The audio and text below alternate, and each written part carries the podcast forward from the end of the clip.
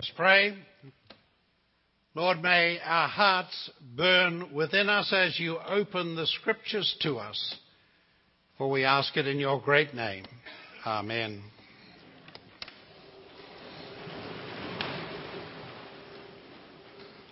It's great to be with you. Uh, I was here 25 years ago for Greg's institution as your rector.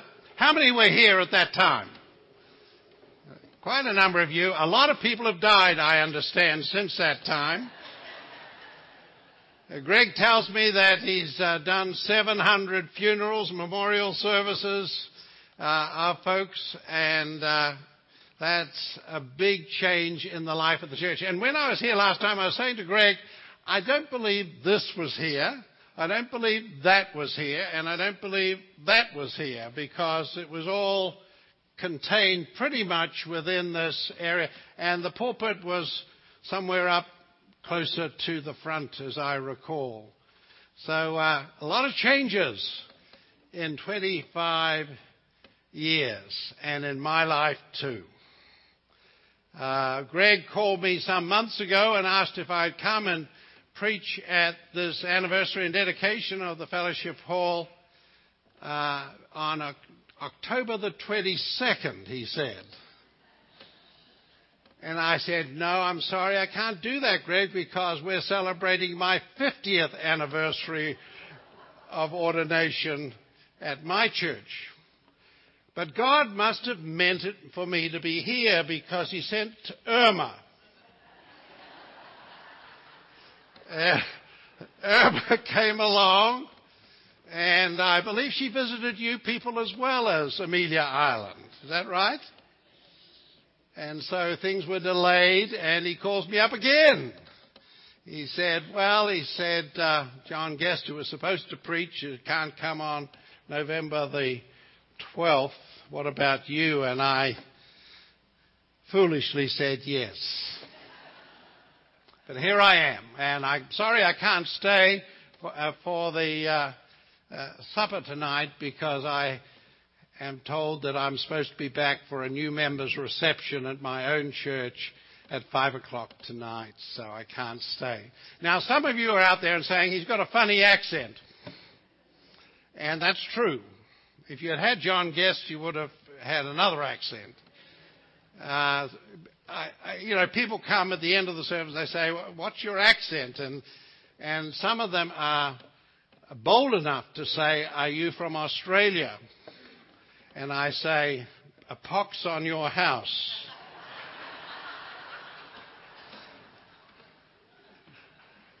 I said, I am Gandalf.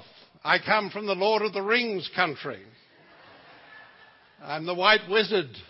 And uh, those of you who have seen The Lord of the Rings know that it was filmed in New Zealand and every time I look at The Lord of the Rings, I try to figure out where it is actually filmed there. But so don't ask me where I come from, where I come out, and uh, don't say that I come from Australia. 25 years of Greg Kronz.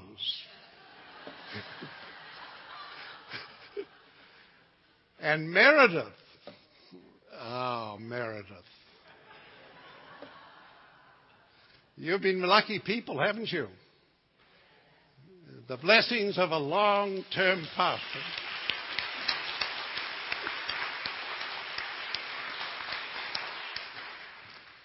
Long term pastorates are very rare.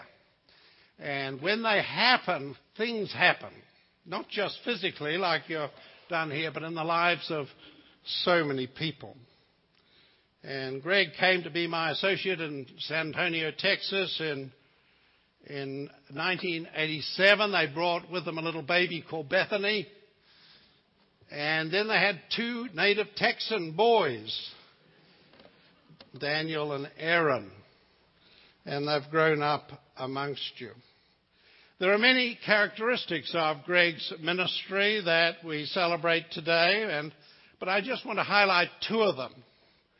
Uh, as it was said of Jesus in John's Gospel, Jesus did many other things as well. If every one of them were written down, I suppose that even the whole world would not have room for the books that would be written. Greg, as the young man and now the mature man who goes from one mission trip to another, He's known, known in Africa for his preaching. The Young Life beginning, the guitarist, and I believe he's going to play for us during communion. Uh, the worship leadership, uh, the wonderful marriage that he and Meredith have had, and the wonderful parenting that you've seen as they have raised their children amongst you. The man who just loves to be on the golf course. You know, when he considered coming to uh, Hilton Head, he, he was entertaining a number of search committees. And uh, when he told me that one of them was St. Luke's Hilton Head, I said, Well, that's where you're going to go. And uh, he said, No, I'm going to look at the others. I said, Let's face it, Greg, everybody wants to go to Hilton Head.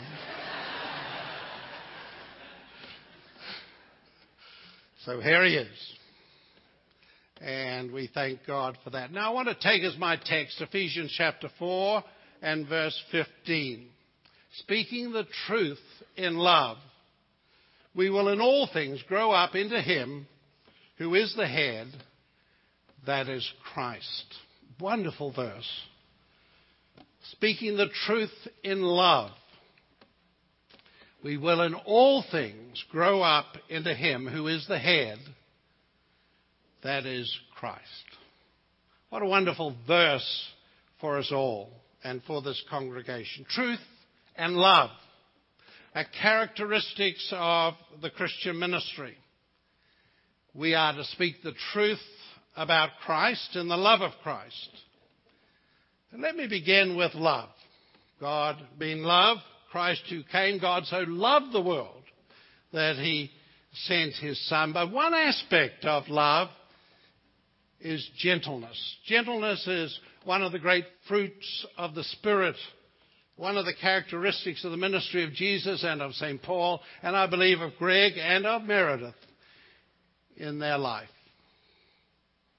And so the epistle that was read this morning from 1 Thessalonians chapter 2, we were gentle among you, like a mother caring for her little children. We loved you so much that we were delighted to share with you not only the gospel of God, but our lives as well, because you had become so dear to us. Isn't that true in this place? Greg and Meredith and their family amongst you sharing the gospel, but not only the gospel, but their lives as well, because you had become so dear to them. The role of a pastor and teacher is like that of a mother caring for her little children, feeding them, correcting them, loving them, clothing them, protecting them, those who oppose him, says Paul to Timothy, he must gently instruct in the hope that God will grant them repentance, leading them to a knowledge of the truth. Parenting requires gentleness, not harshness. Fathers, do not exasperate your children, says Paul. Instead, bring them up in the training and instruction of the Lord. Greg has always had a gentle spirit in his ministry, which has been a blessing to you, and this is seen in his pastoral care ministry, ministering to the sick, to the dying, and to the bereaved, as I have already mentioned. The amount of time that is taken by pastors with those who are dying, those who are bereaved, those who are sick is, uh, cannot be understood by a layman, cannot be understood the tremendous responsibility of people on the brink of eternity that they minister to with the gospel of Christ. Cannot be fathomed. Jesus responded to the needs of those who come to him with healing and gentleness. Remember the story of Jairus, the leader of the synagogue, the leader of the church of his day, who fell at Jesus' feet and pleaded with him to come to his little daughter who was dying so that she might be healed and live. And Jesus went with him. Imagine the emotion in a father with a little girl who's dying and how that is communicated. And so Jesus went with him, and they were slowed down by a large crowd and the needs of another woman who sought to be healed. There's always someone else. There's always another knock on the door. There's always another phone call. There's always another person who wants to unburden themselves to their pastor or their pastor's wife. She bears it as much as the pastor. He takes it home and shares it with her. They pray together about it. But despite the urgent condition of the little daughter, Jesus took time to minister to the woman who had suffered for 12 years. And while this was going on, some men came from Jairus' house and told him that his daughter was dead not to bother Jesus anymore. Just make plans for the memorial service, the niche in the columbarium. But ignoring what they said, Jesus told Jairus, Don't be afraid, just believe. And despite the commotion of the mourners crying and wailing loudly, Jesus went ahead into the house and they laughed at him when he asserted that she was not dead but asleep.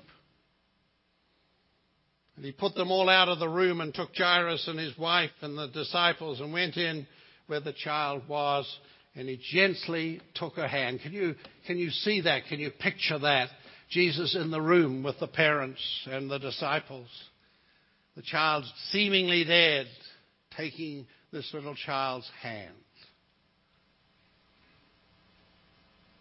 And he said to her little girl, I say to you, get up.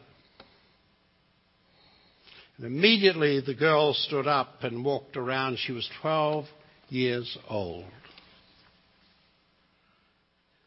Jesus gave strict orders not to let anyone know about this and told them to give her something to eat. He was gentle with her. And his gentleness extended to making sure that she received physical nourishment. He was like a mother caring for her little children. He was practical in protecting her from all the commotions outside so that she might have quiet and have time to recover from her illness. Jesus responded to the needs of those who were bereaved and those who died with gentleness, loving gentleness. He gently ministered to Martha and Mary when their brother Lazarus died. When Jesus saw Mary weeping and others who had come along with her also weeping, he was deeply moved in spirit and troubled. Where have you laid him? He asked. Come and see, Lord, they replied. What did Jesus do? Jesus wept. Then they said, See how he loved him. See how he loved him. And he gently comforted them before he raised Lazarus from the dead. It's hard to be in a congregation for a long time without loving people. Sometimes there are a lot of goats among the sheep, but you still love them. and this loving gentleness is characteristic of the ministry of the God. This is what makes the church special. Loving God with all your heart, soul, mind, loving your neighbor as yourself, loving the person alongside you. and it is characteristic of the ministry at this church of St. Luke the physician, as exemplified in the ministry of Greg and Meredith here over 25 years. But there's a second characteristic of Greg's ministry, speaking the truth in love. The truth of the gospel manifested in the authority and sufficiency of the Holy Scripture, which has given his ministry the substance and power of the Holy Spirit. You can go into a lot of churches and there's a lot of talk, there's a lot of preaching, but it may have no substance or power without the Word of God, the written Word of God, the authority of the Scripture. Like Jesus on the road to Emmaus, he opened the Scriptures to the disciples. Their hearts burned within them when he opened the Scriptures and told them everything in them about himself. That's what gives the ministry of the Word in the church so much power. It's Christ by the Spirit. Because the Word, the written Word, has power. God sends it forth. It's creative. It's life transforming. This year we celebrate the 500th anniversary of the Reformation when Martin Luther asserted the primacy of Scripture. And because of that, he was called before a convocation of the Holy Roman Empire, the Diet of Worms, the Holy Roman Emperor Charles V, and other people there wanted him to recant what he had said about the authority of Scripture. And Martin Luther said, Unless I am convinced of error, by the testimony of Scripture or by manifest reasoning, I stand convicted by the Scriptures to which I have appealed. And my conscience is taken captive by God's Word. I cannot and I will not recant anything. For to act against our conscience is neither safe for us nor open to us. On this I take my stand. I can do no other. God help me. Amen. I want you to notice it is his conscience which is taken captive by God's word. It's not the conscience that is the authority. It's the word that has taken captive the conscience, has instructed the conscience. There is a lot of talk today about living by your conscience. Even the Pope, Pope Francis, is getting into trouble about this. Some of his theologians have written to him saying, You're appealing to conscience, not the scriptures. As a former Roman Catholic, Greg knows all about this. He's understood the importance and the necessity of a ministry based upon the authority of Holy Scripture. One commentator said Luther's defense was not a modern plea for the supremacy of the individual conscience or free will. It was rather an entreaty for Scripture's supremacy. In short, Luther at Worms illustrates the authority of God's Word as the rightful captor of our conscience. It's not church tradition, it's not a clerical hierarchy. It's not the civil power that determines faith and morals, it is Holy Scripture. You see, before Luther, the Bible in Latin was hardly ever read or understood.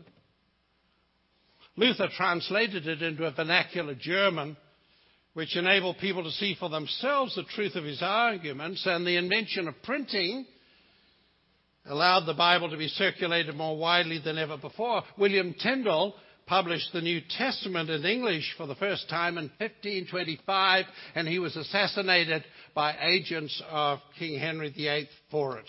He printed them in Belgium and smuggled them into England, and when they were discovered, they were pulled together and burned in a bonfire in front of St. Paul's Cathedral in London.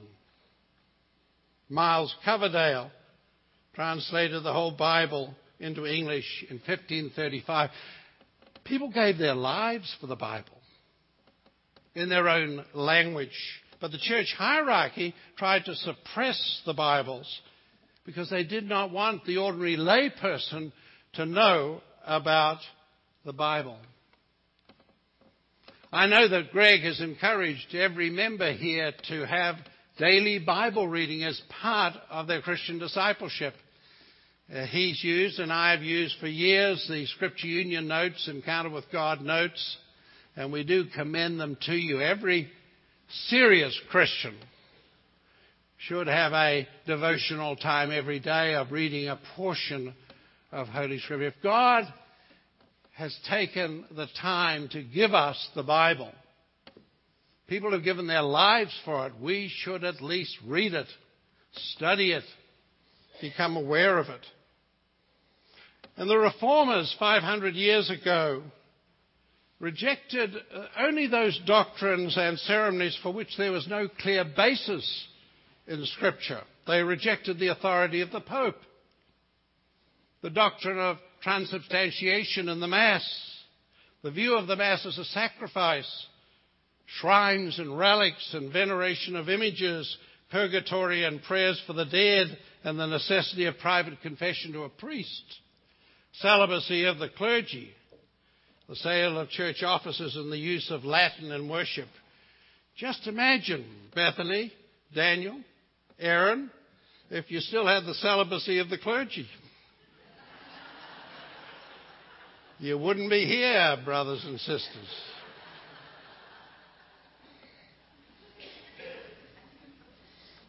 Thank God.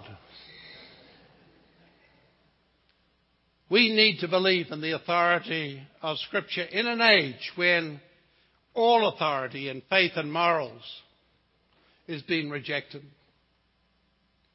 This has been the issue in the Episcopal Church which I have served all my life, and other mainline denominations in recent years, and that is why they are declining. We're in a cultural and civilization crisis in the West when the commandments are being ignored and forgotten, and the pursuit of happiness is worshipped through immorality and materialism. And we need the authority of God's Word written more and more to keep us on a straight path. Speaking the truth in love, we will in all things grow up into Him who is the head, that is Christ. Love in the gentleness of pastoral care. Truth in the authority of the scriptures as preached and taught. The gospel is characterized by truth and love. And how our nation needs both. Love instead of false truth. love instead of hate. The gospel is characterized by truth and love. The truth as it is seen in Jesus. The love of God revealed in his life and his death and his resurrection. The truth found in the Word of God, communicated through the love of God and the power of the Spirit. These twin characteristics are essential for mature Christian discipleship and for effective ministry in the church.